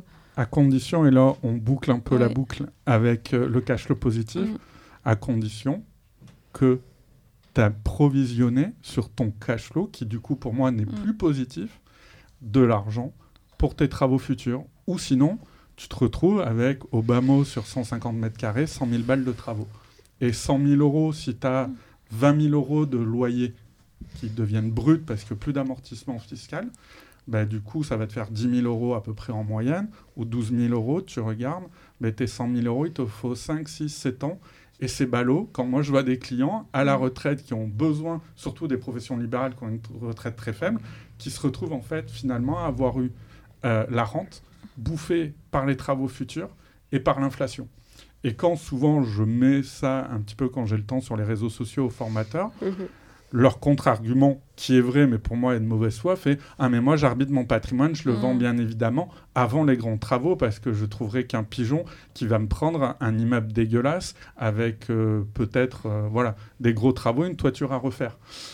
Sauf que là, ça marche quand on est dans un marché haussier. J'ai pas de boule de cristal, mais je me dis que les 10 à 15 prochaines années, le marché sera peut-être pas aussi haussier qu'on si a pu le connaître. qui est, si un cash flow confortable, Hmm. pe- pendant cette période-là, tu auras quand même encaissé de la trésor. Ouais. Euh, Tu provisionnes. Faut, faut, Donc- faut mettre. Est-ce que ton cash flow, du coup, il est toujours positif? Bien sûr, mais ça dépend encore une fois des due deals et de ton business plan. Euh, pour te donner un peu de chiffres, moi j'ai 15 000 euros de loyer qui tombent par mois. Ouais. Ok?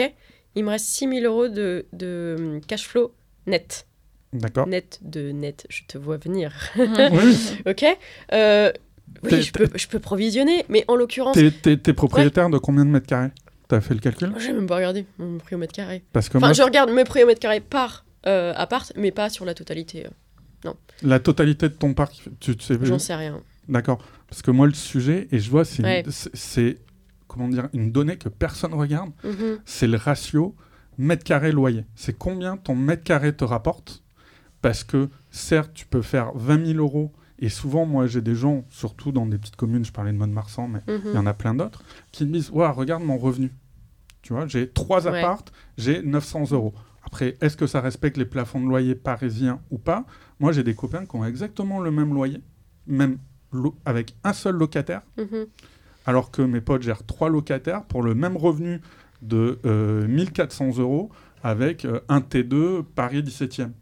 Et ce que je me dis, pour la même valeur vénale, donc certains vont dire Ah, mais il faut mieux avoir trois locataires parce que tu diversifies le risque locatif. Voilà. D'autres vont dire Mais non, tu as une valeur vénale patrimoniale à Paris qui est beaucoup plus euh, sécurisante. C'est pour ça qu'encore une fois, on n'est pas dans une science, euh, et je tiens à le dire, dans une science dure. On est vraiment, il n'y a pas d'avis péremptoire à avoir. Donc c'est cette idée, c'est de dire, ok cool, je fais du revenu, Ouais.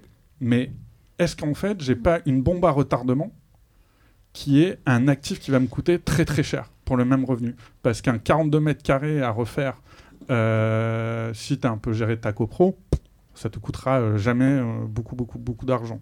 Mhm. En, en- en revanche, un immeuble de rapport à, on va dire, 400 000 euros de 400 mètres carrés, parce que voilà, c'est c'est simplement cette idée. Et ça, personne ne parle de l'après, en fait. Alors souvent déjà, quand tu as un immeuble de rapport, tu vas le revendre à un investisseur. Ok? Moi, Donc déjà, ta liquidité est beaucoup plus faible. il y a quand même pas mal d'investisseurs. hein. Euh, il faut juste s'adresser aux bonnes personnes, c'est tout. Surtout s'ils suivent toutes les formations qu'on trouve sur Internet qui Absolument. disent d'acheter des mais meubles de rapport. Du coup, le, taux- le- le Euh, nombre d'investisseurs a effectivement explosé. ouais. Moi, je préfère acheter un immeuble avec des travaux. Enfin, euh, je vais lever, ok, bah, ça va rentrer dans mon budget travaux à la banque, euh, pas de souci. Euh, par rapport à mon imposition, c'est royal, donc je préfère le vendre avant d'avoir fait les travaux. C'est simple et efficace. Euh, mes parents, par exemple, euh, avaient un, un garage automobile, donc euh, local commercial. En investissement, c'était leur métier d'être concessionnaire. Ils l'étaient, ils ont, ils ont vendu le fonds de commerce, ils avaient gardé les murs, et ensuite ils ont vendu, le, vendu les murs. Il commençait à y avoir un peu de travaux à faire. Ok, ils sont partis à la retraite dans le sud et compagnie. Je dis, mais il n'y a pas de souci. C'est mieux de le vendre avec des travaux, puisque la personne va quand même pouvoir euh, amortir ses travaux. Fiscalement, c'est quand même beaucoup plus intéressant. Donc, c'est juste euh, de la communication et de la stratégie fiscale aussi pour la personne qui va acheter. Si tu, si tu lui vends un immeuble qui est parfait, ok, il faut qu'il l'intègre dans une SCI sinon il se fait éclater. Bon, euh, si tu lui On, en vends... on- on est à une heure de, une heure de, de podcast. J'ai très envie de répondre à cette, euh, cette affirmation péremptoire qui est justement euh, non, Mm. c'est la CILIS qui va l'éclater. Si tu es sur une... Ça dépend de sa stratégie de revente à la fin, ou pas, tu vois. Euh, Il y a toujours il y a une toujours une strate. Il y a, les gens veulent, veulent pas l'admettre, il y a toujours une revente. Mhm. Et là, j'embrasse du coup Ouais. Chantal, c'est son, surnom qui est, qui est notaire, je vais Ok. pas donner son nom, et qui me disait justement, et je te disais, que euh, liquider, et Oui. moi je, vais te donner euh, l'exemple d'un client qui a hum, ouais, 28 ans, Oui. qui a la chance d'être bien né, Mhm. et qui a un papy qui adorait l'immobilier et qui a fait plein de trucs avec un expert comptable, tout à l'IS, et post-dividende, donc à 30 imposé à 30%, il doit recevoir euh, 16 000 euros de dividende. Mhm. Donc ce qui est très bien quand tu as 28 ans. Sauf que, donc ils sont 8, huit Oui. petits-enfants à recevoir cette somme.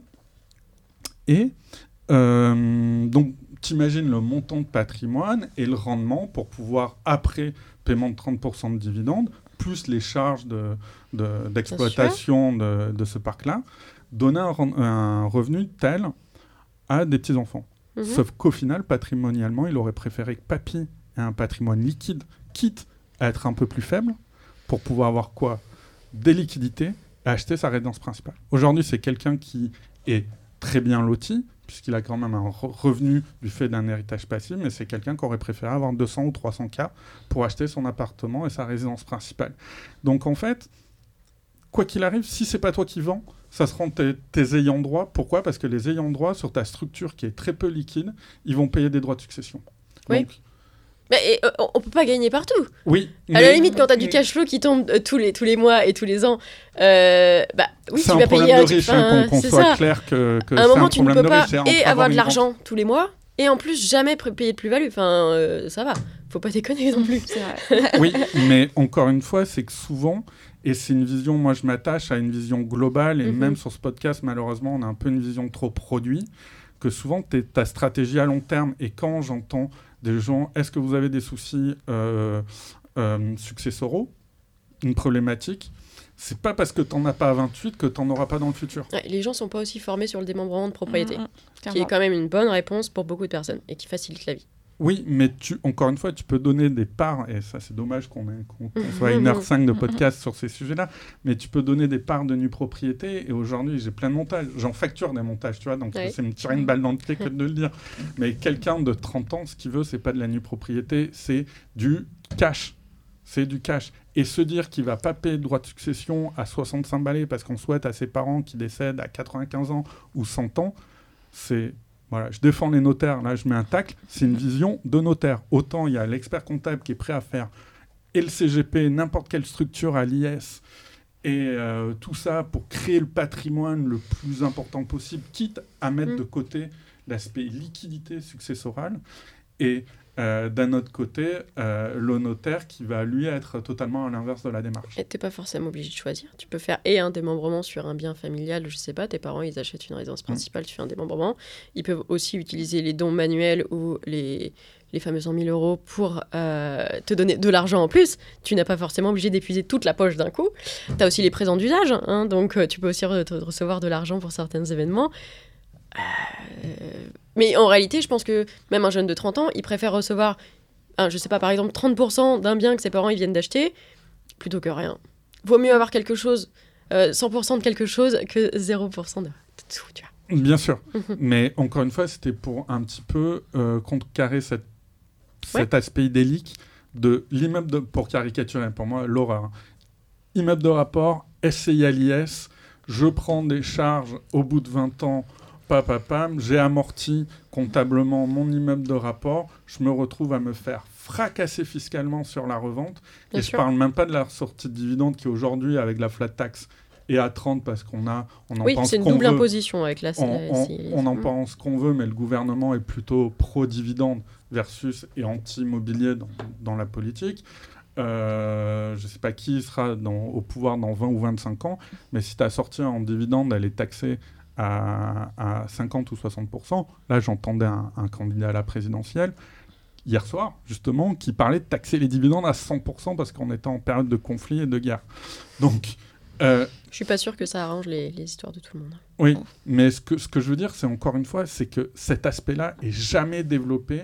Pourquoi? Parce que, et je les mets dans, dans le même sac que les CGP, ces personnes-là, c'est qu'on vend, de on, pardon, on gagne notre vie sur la création patrimoniale. Et si tu commences à te dire, et tu utilises tous les moyens qui, pour moi, quittent à les galvauder un petit peu pour te dire, voilà, mais vous avez un gros patrimoine. Ouais, mais c'est un patrimoine qui n'est pas liquide, dans une zone éclatée, et euh, qui serait une bombe à retardement avec énormément de charges. Tu vois? C'est ça, c'est juste euh, après, euh, effectivement, je le dis moi-même, hein, je fais de la colocation en titre personnel. Voilà. D'ailleurs, pour revenir sur le co-living, hmm, dernière question, c'est est-ce que transformer un logement en co-living plutôt une colocation, est-ce qu'on ne perd pas à la revente en liquidité? Ça dépend, tu vas revendre toujours moins cher euh, plus il y, a- de chambres. Euh, si tu vends plus cher euh, un, un T2 ou un T3 qu'un T5. Ça, ça a toujours été le cas, ça sera toujours le cas. Il faut voir la réversibilité de ton actif. C'est, tu le fais comme ça. Est-ce qu'il est possible de le faire autrement euh, après Euh, Là, là tu as dit le bon mot, et que souvent, j'ai l'impression, par exemple, un copain me parlait de, je sais plus qui, d'une connaissance à lui, qui a acheté une maison à Angoulême, mhm. et qui faisait euh, huit chambres. Donc, euh, dans une maison, Mhm. déjà huit chambres, je veux même pas savoir la taille des chambres. Et voilà, huit chambres avec huit toilettes et huit cabines de douche. Hmm Bah, regarde ma coloc de 7 avec euh, donc cette, cette chambre, cette salle de bain. Et il y a Euh, combien de, de, de- de mètres carrés là-dedans Tu- il y a 160 mètres carrés. C'est quoi, une maison un- C'est une grande maison, oui. D'accord. Et ce que je me dis, tu la mets sur le marché, Mhm. tu vas forcément t'adresser qu'à euh, Emeline Bis, qui sera peut-être un peu plus jeune au début Bah, de sa attends, création tous les gens veulent de la renta. Tu tapes sur Paris. euh, les, les Parisiens, comme tu parlais là, tu sais, de- du gars qui gagne 30 000 balles par mois, il n'a pas forcément envie de tirer un 4,5%. Hein. Lui aussi, il a envie de tirer de la renta. C'est juste, encore une fois, tout se vend, ça dépend de la rentabilité que tu y mets en face. Euh, si tu vends ton produit 8 pour, euh, je sais pas, allez, 8, 8%, 9%, que tu prends en compte dans ton business plan qu'il va le mettre en agence parce qu'effectivement, il n'aura pas forcément le temps, tant que ça rentre dans le BP et qu'il gagne de l'argent à la fin, ouais, t'as des acheteurs pour tout. Oui, mais ta profondeur de marché est quand même plus faible que quand tu as une belle maison. Euh, Tu t'adresses pas à la même Ouais, clientèle. c'est ça. Oui. C'est là, là ta, ta- ta belle maison, euh, elle va intéresser, avec euh, deux salles de bain et euh, quatre chambres, elle va intéresser une famille. Alors que là, un projet où il y a déjà euh, huit salles de bain, huit petites Mm. chambres, bah, ça intéressera les investisseurs, tout simplement. Mais quand tu poses le pour et le contre, c'est que dans la colonne liquidité, voilà, c'est ça, c'est simplement, encore Mhm. une fois, il n'y a, y a jamais de nuance et de, de voilà, d'une vision différente.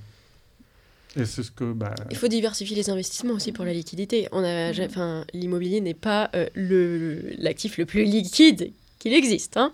Euh, et, on ne sait pas forcément ce qu'on lui demande d'ailleurs. Euh, tu peux très bien avoir à côté de ça une résidence principale que tu peux revendre comme ça et ou sur laquelle tu vas faire une perf de dingue. Tu peux investir. Bah, Tu vois, tu peux revendre des actions en bourse, ok, où tu vas récupérer derrière. Tu as encore de l'imposition, on paye partout des impôts. Euh, tu peux investir dans des startups. Oh, ok, bah, il va falloir attendre qu'il y ait une série euh, A ou B pour pouvoir récupérer, pouvoir revendre. Et enfin, dans, dans tous les cas, il y a des strates partout. On peut pas. euh, euh, si tu veux juste de la liquidité, bah, t'attends aussi que ton salaire il tombe tous les mois et puis voilà quoi. Mais c'est pas, c'est pas l'idéal. vous voyez d'autres sujets à aborder, des choses que vous voulez rajouter? Bah écoute, il y aurait certainement plein d'autres sujets à évoquer, mais comme tu dis, je pense qu'on va être un peu limité par le temps. Ouais, en, en arrivant en fin de podcast, Mhm. où c'est qu'on peut vous retrouver? Euh, bah écoutez, euh, moi euh, sur, le, sur LinkedIn, je suis euh, plus ou moins active selon les périodes et, euh, et sur le blog où euh, j'essaye de, de préparer le, le- le- mon futur article qui sera sur, sur les investissements en crowdfunding immobilier. D'accord Euh, Tu- Je suis assez occupée ces, ces derniers temps, donc j'essaye d'avancer dessus. euh. N'hésite Mais- pas à aller voir une, une super chaîne YouTube qui s'appelle Ma question préférée sur euh, le crowdfunding immobilier avec euh, Alexandre Toussaint de Baltis Capital. Ah, J'en ai entendu, je- j'irai l'écouter. Je ne l'ai pas écouté encore. D'accord. Tu... Le nom du blog? Euh, c'est misersurlimmobilier.com. D'accord. Emeline, Insta? Oui, alors moi c'est plutôt sur Instagram, c'est Realimo, donc R-E-A-L du bas IMO. Euh, sur LinkedIn j'y suis, mais je suis pas particulièrement euh, active. Ok. Et effectivement, sur, sur Insta, tu, tu joues le jeu et tu réponds à pas mal de questions qui sont C'est ça. euh, intéressantes. Tu avais, et je voulais t'envoyer un petit Oui. message, un live sur la colocation. Malheureusement, le timing n'était pas idéal pendant euh, Real Madrid-PSG. Eh, je sais, je sais, mais moi j'ai dû. dû couper au coup d'envoi, je suis désolé, Non, mais- pas priorisé. mais- Euh, voilà, c'était des- les mauvais, les due deals n'étaient pas bonnes. je suis désolée. T'as pas regardé le programme télé avant ça, c'est ça. Euh, mais oui, j'ai- j'aime beaucoup euh, échanger, donc euh, retrouvez-moi sur ma, ma chaîne Insta. Je fais aussi des événements de temps en temps. Mhm. Euh, là, j'organise euh, un apéro euh, IMO euh, vendredi, donc sur, euh, sur Paris, où on va être plutôt nombreux. Euh, au plaisir de vous y voir d'ailleurs, euh, si vous êtes dispo. Donc un lieu privatisé uniquement euh, investisseurs, donc que ça soit euh, débutants, avancés, experts.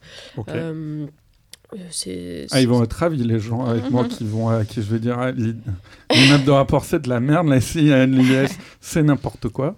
Oh, ça, va mettre l'ambiance. Oui, tout à fait. Écoute, euh, moi, ça me dérange pas de débattre et, je pense que euh, c'est les actes qui comptent. Oui, oui, c'était l'intérêt de ce podcast, et vraiment montrer euh, ben, qu'on n'est vraiment pas dans une science dure, et j'ai l'impression qu'il y a beaucoup de, parce qu'il faut vendre du produit, il faut vendre des solutions, se différencier de certaines personnes. Et moi, j'en peux plus des chargés de partenariat, et je le dis, euh, qui viennent me voir. Et j'en ai certains qui euh, euh, m'ont vendu de la SCPI dans une société de gestion, qui sont passés sur une société de gestion action, qui m'ont dit Ah, mais la SCPI, ça bulle, c'est de la merde, faut faire de l'action.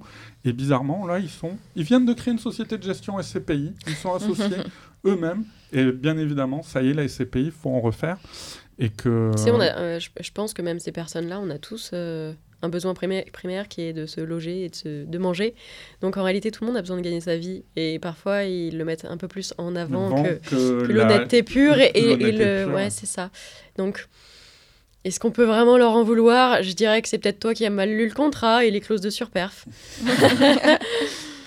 Euh, du coup, on arrive à la fin du podcast. Vous avez une recommandation, question traditionnelle? Vas-y, je sais pas si...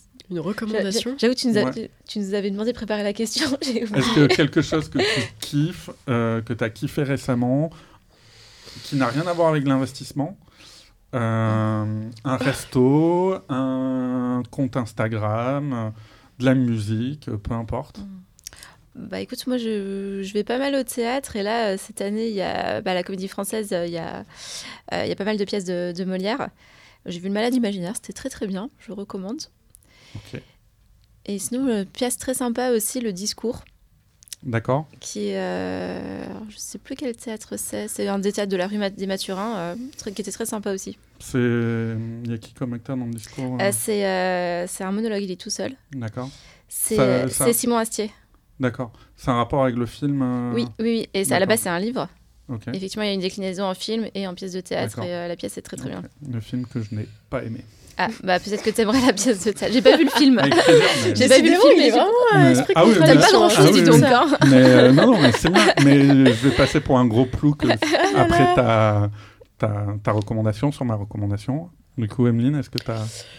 Alors, ma recommandation. Alors, je t'avoue que j'ai j'ai complètement oublié de préparer la question. euh, ah, alors, je, je, dirais que hum, un des trucs que j'ai fait, c'est aller me faire masser. Je pense que hum, on bosse tous beaucoup. La finance, c'est bien, le cash, c'est bien, etc., etc. Mais prendre soin de soi, c'est bien aussi. Ça aérer l'esprit, faire autre chose. Euh, donc, c'est tout ce que je dirais. Ma recommandation, c'est prenez soin de vous, tout simplement. Et est-ce que tu as un institut sur, le sur lequel on pourrait gratter une petite réduction grâce à cette pub? Alors, euh, moi, j'aime bien Ban Sabay. Euh, voilà. Après, euh, je... Il va falloir que je les appelle, du coup. oui, c'est dans Paris, ouais. Ok, bah, allez voir sur Google. Et donc, comme je te disais, effectivement, moi, j'ai pas assez pour quelqu'un de d'un peu plus plouc parce que ça va être aussi du théâtre mais du stand-up. On est loin de Molière. C'est le spectacle de Camille Lavabre. Je sais pas si vous la connaissez, qui est une stand-upeuse, voilà, elle a été ancienne Miss Météo Canal notamment. Ça doit être sympa à euh, regarder du coup. à la petite Pour le stand-up. Euh, non, non, très drôle. À la petite loge, je crois que c'est le lundi soir. Donc voilà, et mmh. j'aime beaucoup le stand-up et ça permet un petit peu à des gens qui ont eu la vie très compliquée pendant cette période de Covid de, pouvoir bosser un peu et, et c'est cool et ça permet de se détendre et enfin des, des, des activités sans masque oui, ça fait plaisir de, retourner au théâtre euh, sans, masque. sans, masque. Euh. au cinéma. Donc voilà, mais merci beaucoup. C'était un plaisir. On a pu échanger. Vous voyez qu'on n'a pas été d'accord et c'est le but du podcast. euh, vous fournir en fait des visions complètement différentes.